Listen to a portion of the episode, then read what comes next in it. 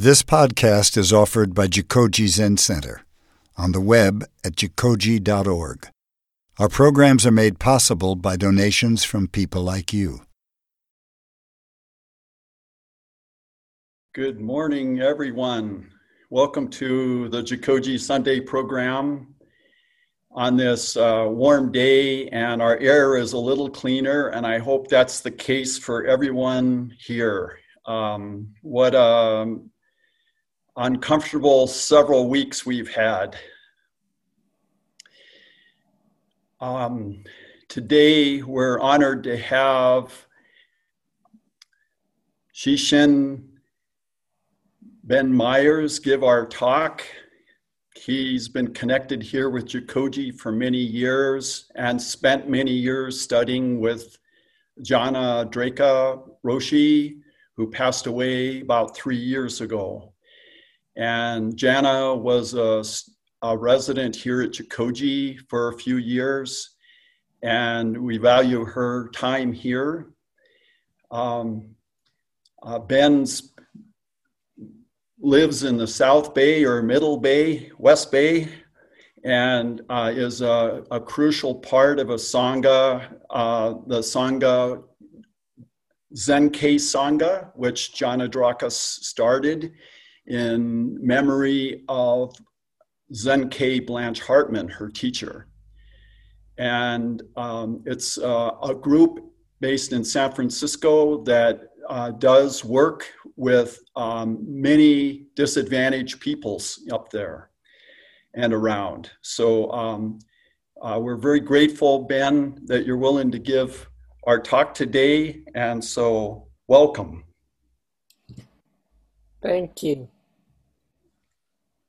Um, so I wrote down all this, all this stuff because I'm terrible at remembering things, and actually I'm terrible at almost everything I know of.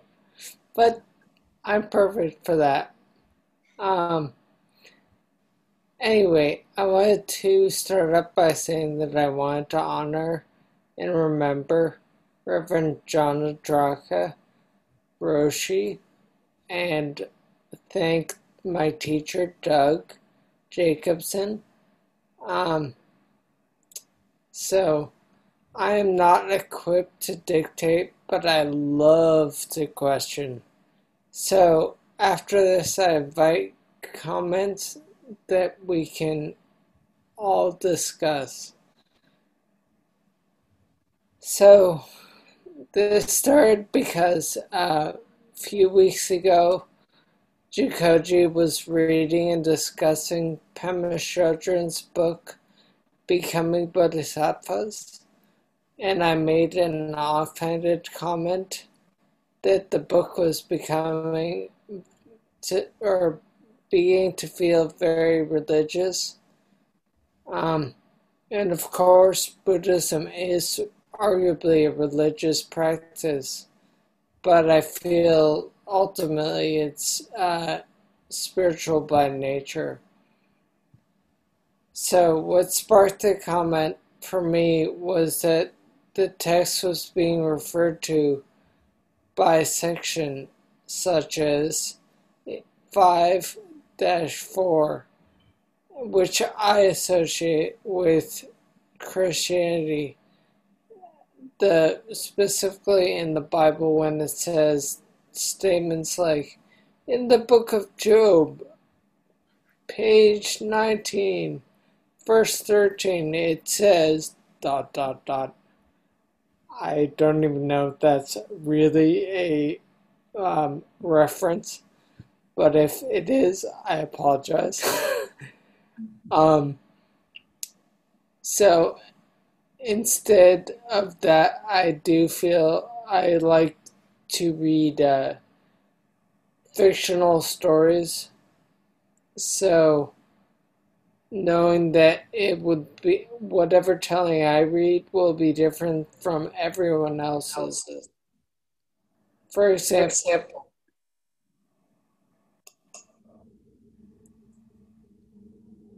one set of of the Japanese army, army was engaged in a sham battle, and some of the officers found it necessary to make their headquarters in Gasan, who was a teacher, his temple. Gasan told his cook, Let the officers have only the same simple fare we eat. This made the general of the men angry, as he was used to very deferential treatment. And he came to the Gasan and said, Who do you think we are? We're soldiers sacrificing our lives for our country. Why don't you treat us accordingly? Gasan answered sternly, Who do you think we are? We are soldiers of humanity, of all sentient beings. There are over a hundred thousand million interpretations of of and in the uh, world. Um, at least one for every different person. We all interpret each word in a major religion's holy text differently. So we create a new religion each moment. When the Psalms or stories or morals or what have you of each religion are quoted as evidence, they can just as easily be understood by somebody else as the opposite meaning.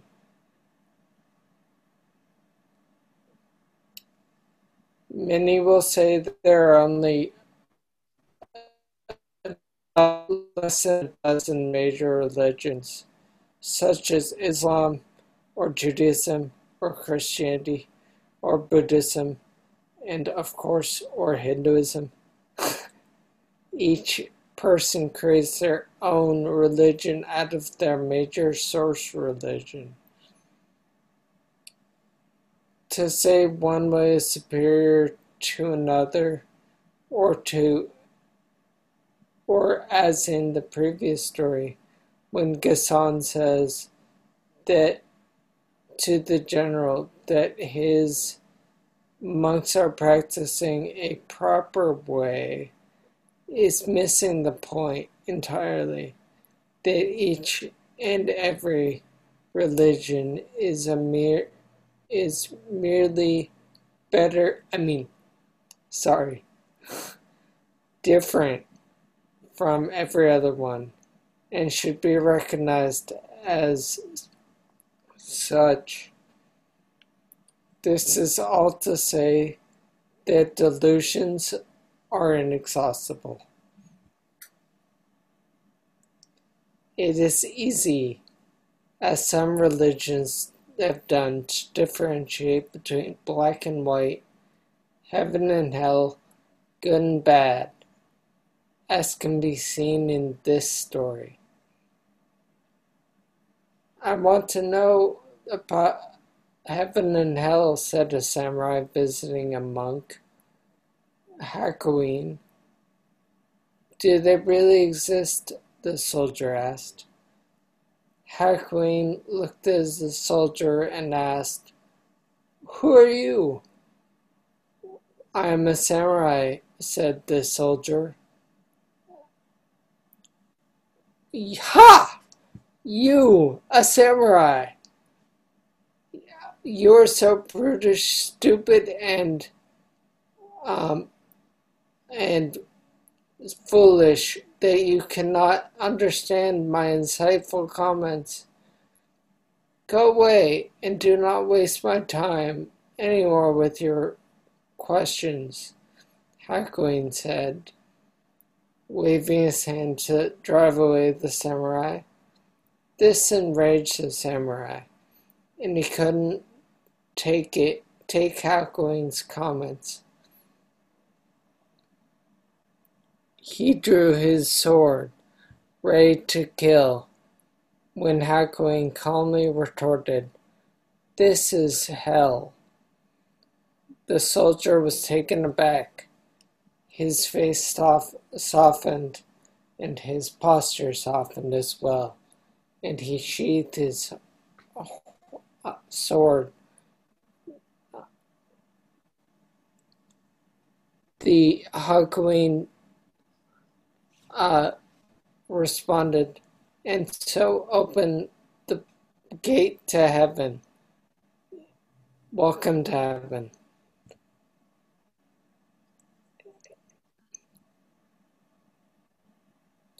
Because we constantly hear in our society that we should choose between good and bad that lead to heaven or hell. I find myself personally losing sight of all that all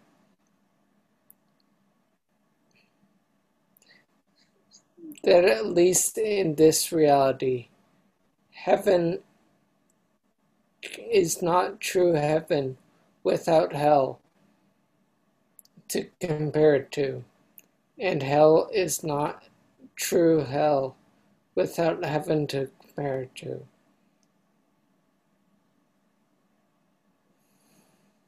If all you know is the pain in the fires, fires of hell, what is to stop that from becoming enjoyable? If you are experiencing heaven by laying on fluffy clouds, how do you know that it is enjoyable? Here on earth, we we cannot lie in bed all the time without experiencing bed sores eventually. So maybe in heaven we would start experiencing cloud sores. And maybe those are lightning bolts. um, so, anyway, maybe we should not be looking towards our heaven or hell, but making our current existence more enjoyable for us. Addressing the current circumstances, we don't always appreciate how nice it is to breathe clean air without the contrast of the, all the fires that are raging in the west coast which affect all the numberless beings. I want to tell one last story. It's an offhanded little tale, like my earlier comment. And I feel it emphasizes ineffability. or the emptiness of how we experience and what we quote unquote know. An emperor asks an old Zen master what happens to us in, he- in heaven after, after death to the enlightened man. The master replied, I do not know. But you're a Zen master, exclaimed the shocked emperor. Not a dead one, said the old master. Thank you, and may peace and long life and health uh, be your experience. And I'm done.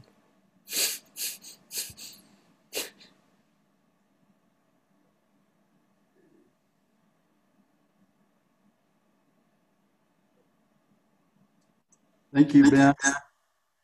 Uh, I want to uh, um, appreciate that we are warriors of humility. That's um, that's something to really spend some time thinking about. Uh, it's one thing to feel humble, but to be a warrior about it is a whole other thing. So, really, thank you for your wonderful talk.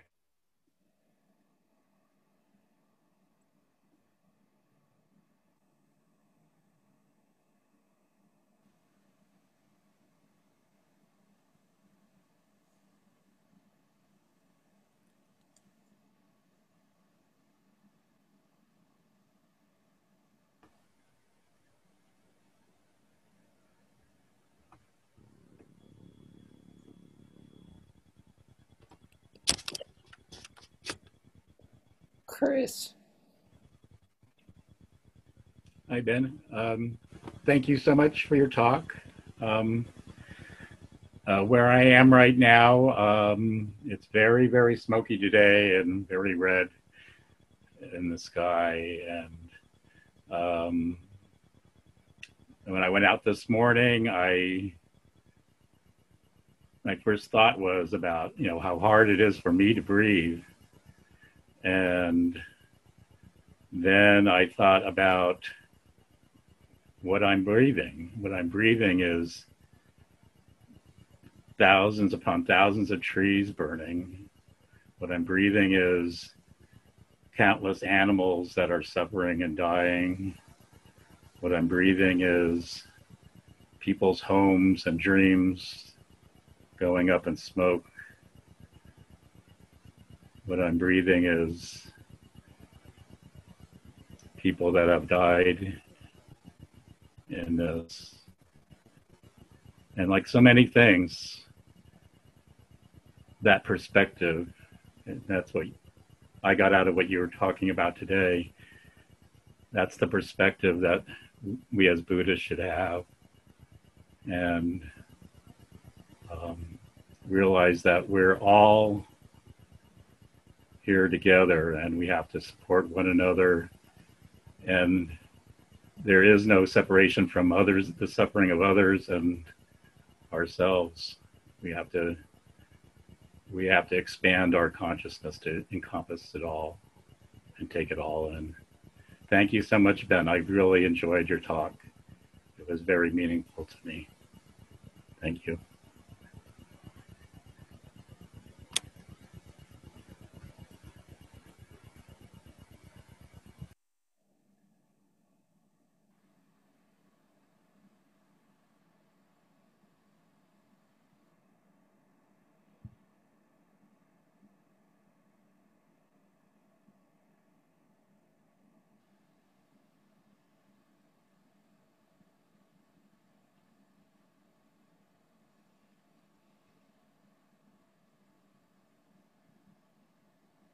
Aubrey has a comment. Hi. Um, thank you so much for your talk. And I was curious what you think about the more religious aspects of Buddhism versus the um, aspects that you might think of more philosophically and, and spiritually. Um, do you have any particular uh, religious pieces in mind? I grew I grew up without religion, so I don't know too much. I'm sorry. That's okay. I don't either, so. Great! Yay! All right, we can all do things together. um, let's. So yeah, uh, I don't feel that there are a lot of super religious parts of Buddhism. I do see that there's, um, and by religious, um, I guess it's not super like confrontational. There's no, it's, they don't, it doesn't feel like there's huge institutions that say, this is the way. Do this and be saved. um, which I feel like happens a lot with uh, other other institutions, other religions. Um, yeah, I don't know. Nothing springs to mind. Does anybody have uh, any observations that they'd like to share?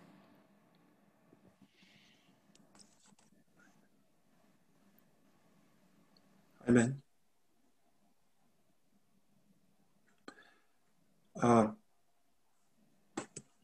I have a small observation about just the last question that you said, but first, I want to thank you for your, like, uh, I don't know what word to use, uh, very wonderful, wondrous,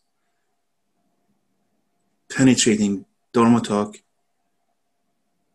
You have so much uh, you have such a wonderful sense of humor and such a wonderful, insightful, different way of looking at things. I've seen it multiple times. I think we all have seen it multiple times. So I just want to say, like, you're such a uh, inspiration. Um, like, uh, you know, I don't have your uh, vast mind to look at things in multiple ways. So I would just, or in an offbeat way, the way you look at things, you know, um, but penetrating. Uh, I just want to say one thing, couple of things, you know, one about Buddhism and religion. I don't feel it's completely true that uh, Buddhism doesn't uh, do some of the same things that other religions don't do. do like my original religion Islam, which is known for in the West for violence and uh, good and bad, but it's not the only one, because Buddhists in the in East Asia also are massacring Buddhist monks are massacring Muslims. In uh, so no human is, I feel like no human is beyond this, you know. Uh, I don't know what the fanaticism so which is induced by you know conceptualizing and concretizing religion but i would i would say you know i just want to i mean just a small aspect of i was just responding to your last last thing and as an example but your dharma talk was very vast and beautiful i bow to it and i just want to give a tribute to what you said from the only way i know from my own culture from iran's hafiz which said uh, about this topic which he said, uh, Hafiz, forgive the warring between the 72 nations because they did not see the truth. They took the path of myth. So there is a place. So anyway, I won't comment on that anymore, but I just want to thank you again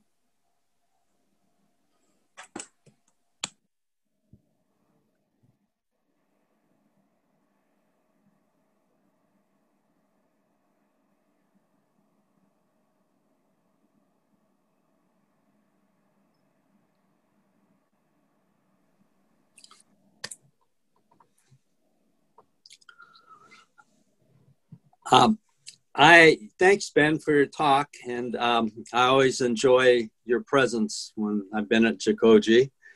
Um, I guess your story kind of made me set off a memory that I had a long time ago. I think I was probably in my mid 20s somewhere on an Amtrak train. I'd been sitting for a couple years, and Uh, I think I, I can't remember where I was traveling to from, but I think a memory of I was coming back from, from a Sesshin, maybe down in LA or something like that. And I was on the train, and there was this young Zen monk, all dressed up, you know, to the teeth with those robes and stuff. And somehow I started talking to him.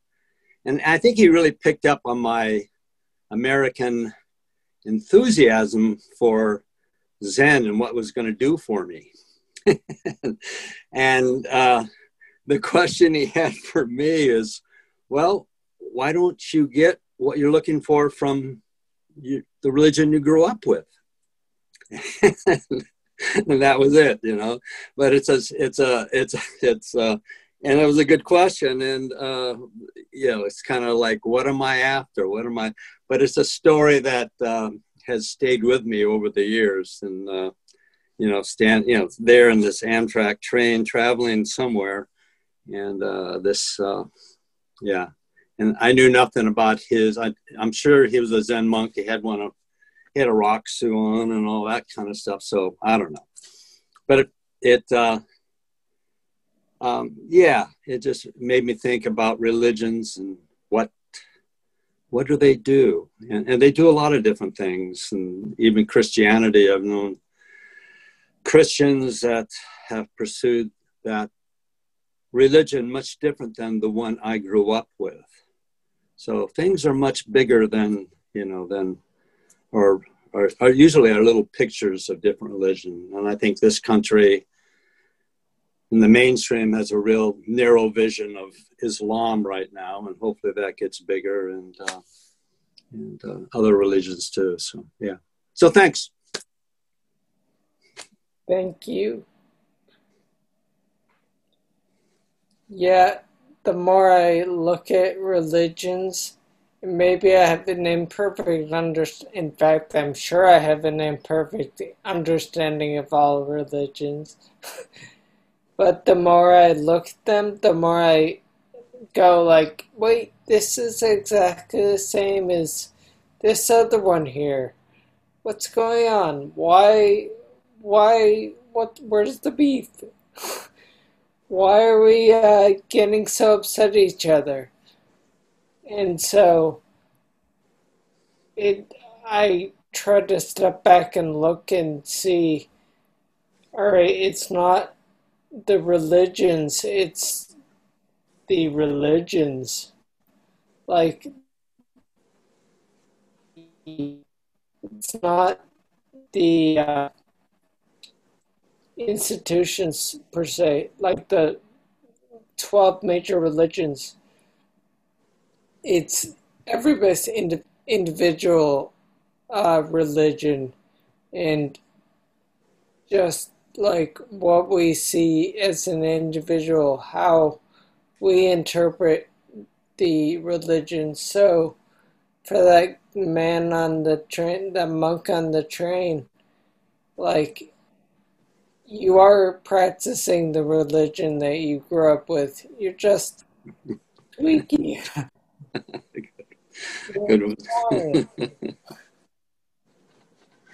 yeah.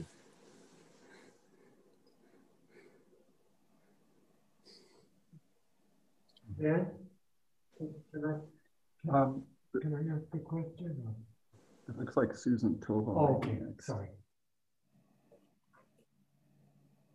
Susan. Thank you so much for opening up this topic with such caring and understanding of the breadth of it. It evoked a number of uh, thoughts for me about culture and human need. So, when you were telling the stories,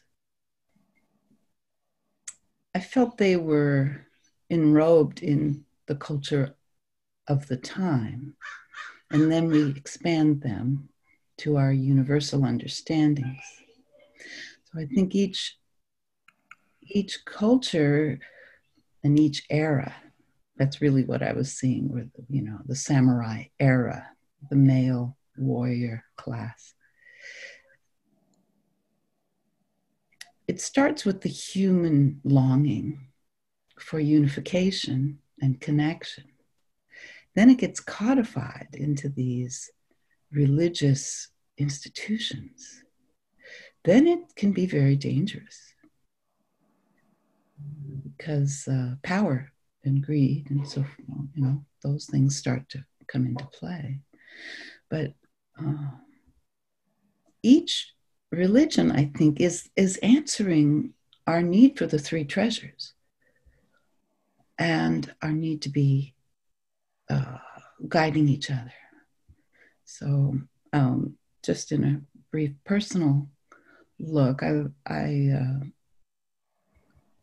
I caught the ZCLA precepts um, a couple days ago. I spent some time with that, and I realized how close we are to uh, the Jewish high holidays, in which we take 10 days to really dig on through that. And, and it is the precepts, and it is the Ten Commandments, and so forth.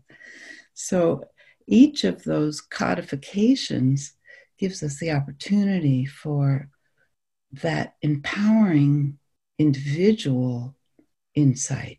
So we're not dependent on the religious doctrines as much. We're, we are really needing to step forward into our own understandings. And that's, I think, what you provided us today. So I appreciate that we're in a culture at this time. It appears that we can open up a whole bunch of old packages and look at them without racism, without some of the issues that have have plagued our planet. And hopefully we are on the brink of some new understandings. Thank you, Ben. Thank you. And I will so remember that word codification because I love words.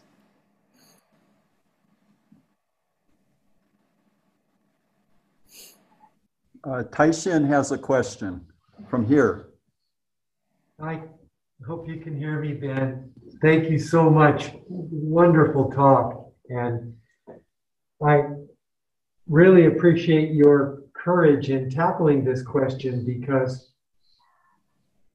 often I'm somewhat perplexed at doing joint uh, religious ceremonies, considering that in our, you know, in Buddhism, we have, uh, uh, you know, anatman, the idea of not having a permanent soul, a permanent entity, or anything that continues on, is very different.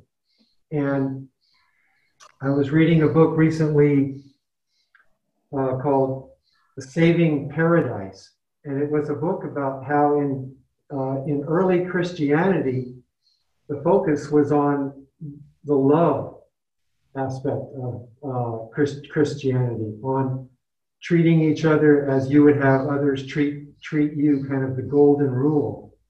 And only later, historically, did did the cross become a symbol, and it became about um, you know a very very different uh, emphasis and paradigm on uh, on obeying laws and on enforcing laws.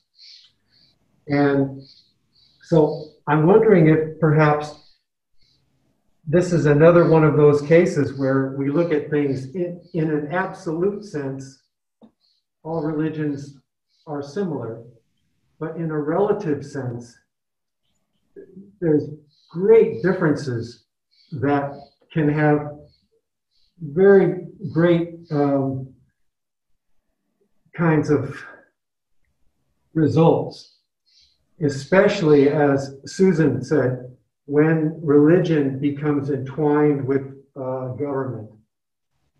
I've seen that myself in countries where if you um, question something that the government is doing, if the government and the religions are the same, it's very easy for them to then consider it to be a religious attack. And of course, a whole nother becomes less about policy and more about obeying. And uh, so I just want to say again, thank you very much for bringing this up and, and having the uh, courage to uh, let us talk about it.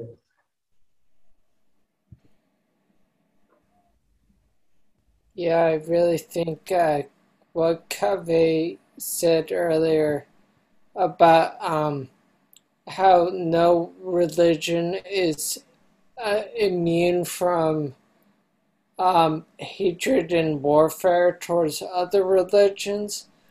Like, w- there were the famous uh, Christian crusades, and now, of course, there's um, like Buddhism versus Islam, and it's the the East is not being super understanding of all the other people, and that's I guess I feel that that relates to when we become too when we hold too tightly to those views. And i think like a lot of religions say like hold hold them loosely but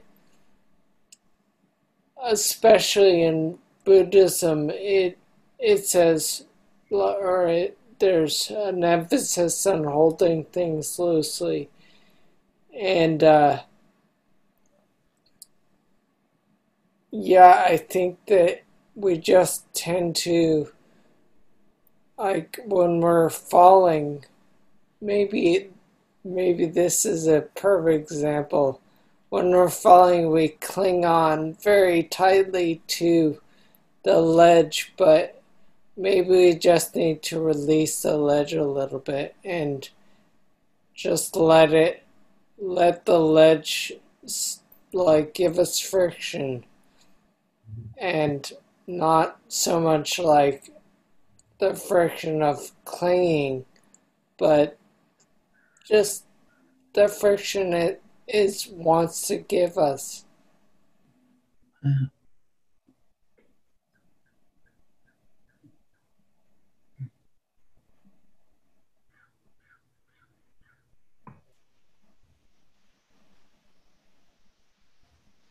Um, ben, I liked something that you said about um, 100,000 million. And I liked the way you, you tied together the 100,000 million versions of truth to the 100,000 million um, delusions.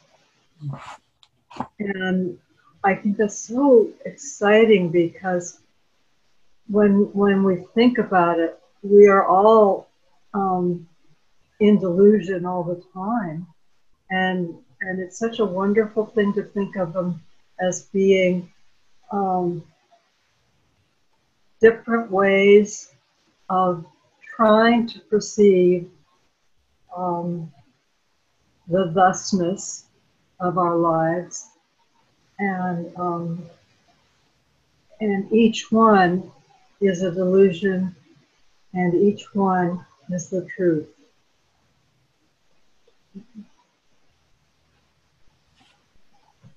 I really, when I was writing this, the talk, I really wanted to emphasize um, some Buddhist, uh, Buddhist sort of tendencies that I've observed. Like, I split into three sections with three different stories, and I tried to say, like, beings are numberless.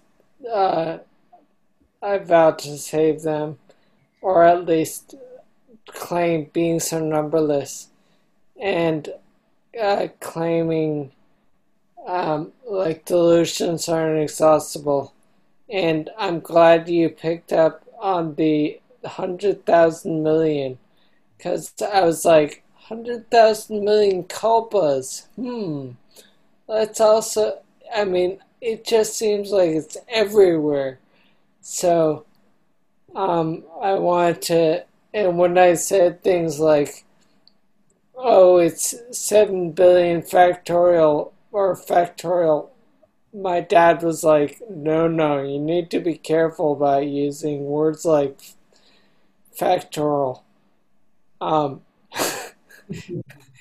my father's a mathematician and a linguist. So, anyway, but yes, thank you for observing that, Kathy.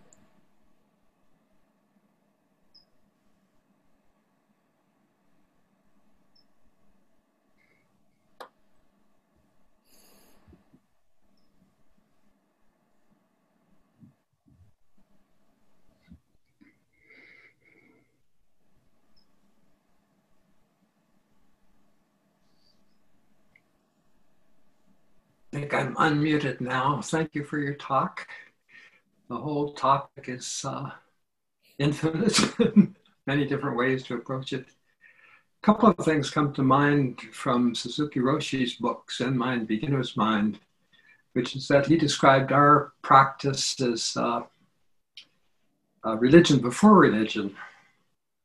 And I think his primary point in that was to say that we welcome all religions and uh, that uh, what we do as a practice, you know, the sitting and the uh, sessions, sun services, and so on. But it is religion too, all the services and all the roles and rituals. So it's religion before religion, and we hope we're accommodating all the other religions fairly. And as far as what, you know, the differences between religions, I think, are more or less in uh, the behavior and the attitudes and the competition. And I'm not trying to preach, but uh, thinking that the other thing that he said that might be useful in this context is that at some point it's good to have a general housekeeping of your mind where you take everything out one by one, look at it, and decide. Uh, whether you want to take it back, where you want to put it, and so on. I think that relates to beliefs and attitudes and avocations. Uh, so I, those are the primary things that come from his particular book. The other thing that comes strongly to mind is the really muddying the waters, the differences in our country between the uh, Democrats and Republicans, you might say the Democrat and somewhat consideration of other people and the Republicans, which are mostly competitive and uh, capitalist oriented. It's those two in, that are clashing together uh, in particular personalities that may say something about all the possibilities for conflict and resolution and the dangers involved in all this. So I apologize for muddying the waters. If you can clarify them, please do. I don't, I'll try, but I don't know um, if I can. Um, yeah, I mean, it seems to me like with the Democrats and Republicans, just to use that one, they can't. One cannot exist without the other. In well, I guess sort of you can, but like the Republicans. So personally, just so you know where I'm coming from, I'm a Democrat, or no, I'm not. I'm actually Green Party. um, wait, I'm not even sure that libertarian, maybe. Anyway, um, so yeah, but like the Republicans, like being individualistic, if you will, to uh, put a really broad stroke on it. Um, it's uh, to be individualistic, you have to be like that exist in it delete ah what's that uh, a it sort of exists with others. You need to have others there to be individualistic.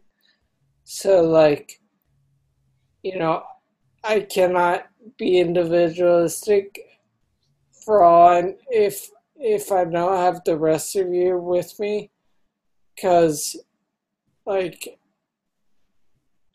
I, who's to say I'm not just being a normal person?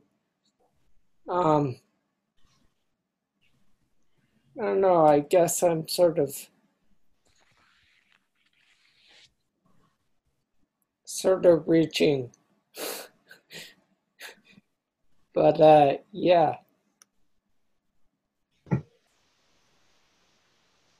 Ben, I love when you say I can't be an individual without, and I'm reading into this a contrast between me and everyone else. And um, I think that's something else that came through in your talk, your Dharma talk, the, the idea that there are many points of view. And if we can just um, to- not tolerate, but appreciate other points of view, I think it's a good thing. Yeah. Be aware of them. Go ahead. Copy. Uh, I just uh, very quickly I wanted to to comment religion before religion. Uh, just quickly say a story from Suzuki Roshi, his behavior that maybe exemplifies that teaching. Uh, one time he was uh, he was in San Francisco Zen Center. There was a service, you know, like we have a Dharma talk. Uh, Soen Nakagawa, Soen, I forget his last name, but the Rinzai Zen Master Soen Roshi was there in San Francisco Zen Center, and they both went to the altar. And Soen Roshi sees uh, this book on the altar, and he picks it up and throws it on the ground. He says, "What is this? This is not Zen. What is this? This doesn't belong here." Suzuki Roshi bends down, picks up the book, and says, Oh, no, no, no. There's a misunderstanding here. This book was uh, given to us by a widow of a man who followed a different religion. We accept everything here. We eat everything here. Come on, let's go have some tea. And he touched Soen on the back, and they went and had some tea. And the story goes that they were friends the rest of their lives together. I think Suzuki Roshi died before Soen. But anyway, I just wanted to mention that. But stuff like that that makes me feel welcome in Zen. That makes everybody feel welcome in Zen.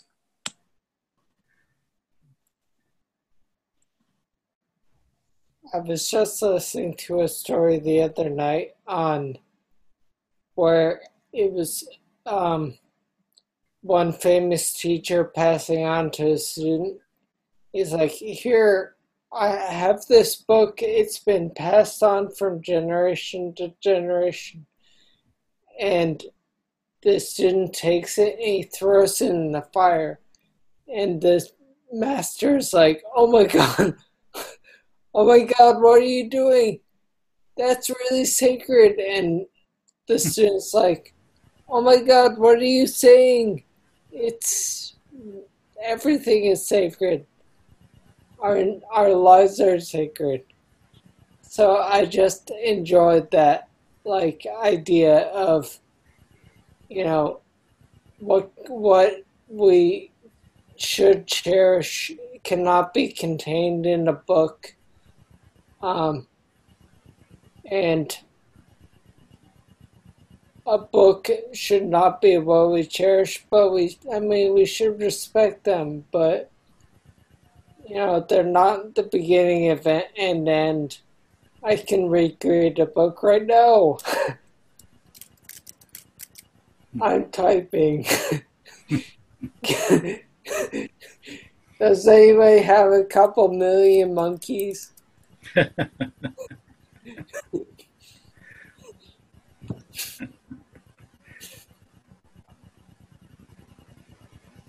Chris? Hey, Ben. yeah, a, hundred thousand million monkeys might do it. I, just your um, the conversation reminded me of you know I when I grew up I grew up Catholic and um, uh, went to parochial school for eight years and uh, I know I'm dating myself but back in those days they read everything in Latin and so it was very mysterious and very kind of awe-inspiring and um, uh, and so I thought, well, these people must really know what they're talking about. But then they cha- they translated it all into English, and then I realized that this is just a bunch of gibberish. you know, at least as far as I was concerned. Maybe not to some people, but to me, it said this doesn't apply to my life. This doesn't hold any deep truths in my life. So then I went exploring uh, into many other things, like uh, and some of them new age things, and a lot of those uh, teachers uh, uh, uh, had scandals surrounding them, and you know, turns out that even though they taught love, they were doing really kind of selfish. And oh, that's so wonderful things behind the scenes. So then I found Buddhism, and then um, which kind of has you find your own truth, your own Buddha truth, uh, and and in so doing, I realized, you know, if I'm going to be terribly honest, that I'm kind of full of it too. so so I guess we're all in that same boat. So uh, yeah. So what do you do? You know, um, and my only answer is that I kind of have to go into a heart place about it. I, I, you know, if I really kind of focus on what's coming from my heart, then I kind of trust that more. But that doesn't mean it's foolproof. My truth isn't any better than anybody else's truth. And as somebody else said, I think it's important to listen to everybody's truth, not believe everybody's truth because we're all deluded. But it's important to give everybody a hearing and and uh, and then follow your own heart. Anyway, thank you. Something you said it was when they were speaking in Latin, it was awe-inspiring. What I always think of whenever I hear that is awe.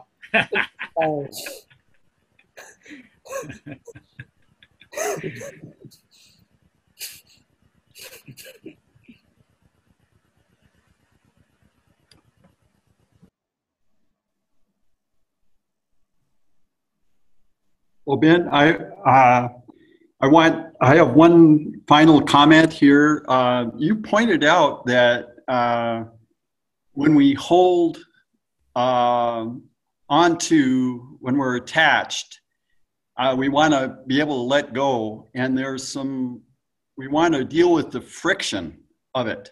And I never thought of that before, that there might actually be friction between uh, what we're attached to and us. And uh, there are many, many different kinds of friction. I mean, mechanically, there are many, many, there are like 20 different kinds of friction. But it's, it, you know, can, are, are, is our attachment sticky? Is it, is it uh, like Velcro when we have to release, release it, release uh, our notions that it uh, makes a lot of noise? Or anyway, it's just an interesting notion to have about um, that there is friction involved in our attachments. And maybe that's a point of contact. That, that's uh, when you have friction, there's a point of contact between mm-hmm. us and uh, our, our, our, attachments. So, so maybe that's a place to examine. I, I'm, I'm looking forward to that.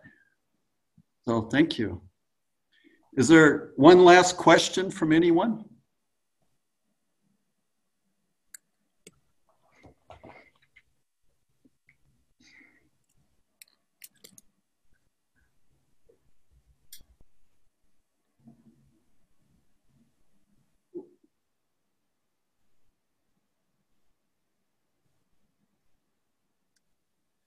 Well, okay. Um, so we'll just make some announcements right now.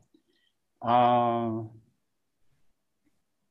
we just finished a, a nice calligraphy workshop. Um, we had a, a, few participants here that we were able to accommodate with social distancing and face masks.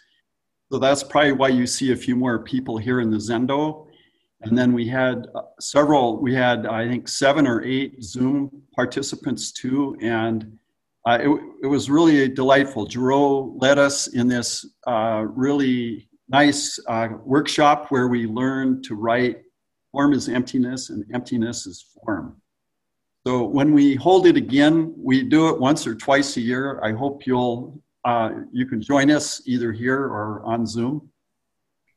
We also have coming up um, the Dankaway Sesshin beginning the 28th of this month, a Monday.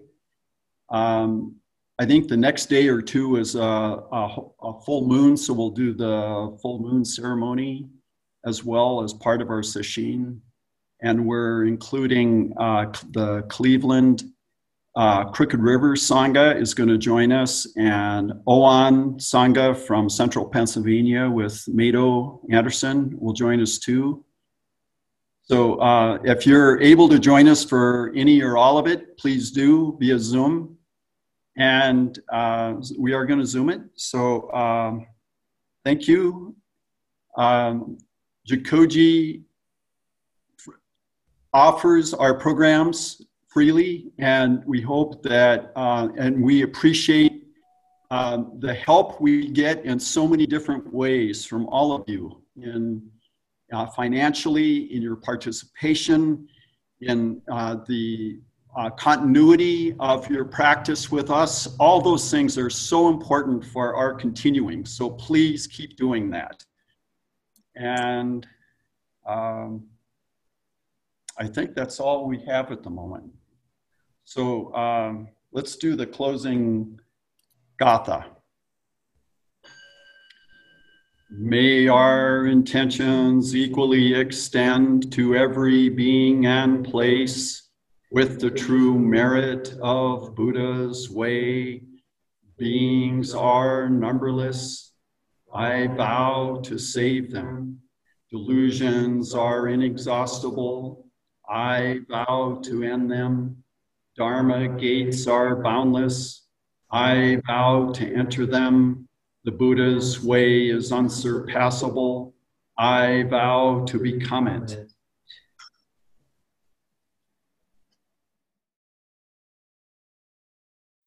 Thank you for listening to this podcast offered by Jikoji Zen Center. Our Dharma talks are offered free of charge, and this is made possible by the donations we receive. Your support helps us to continue to offer the Dharma. For more information about Jikoji, please visit us on the web at jikoji.org.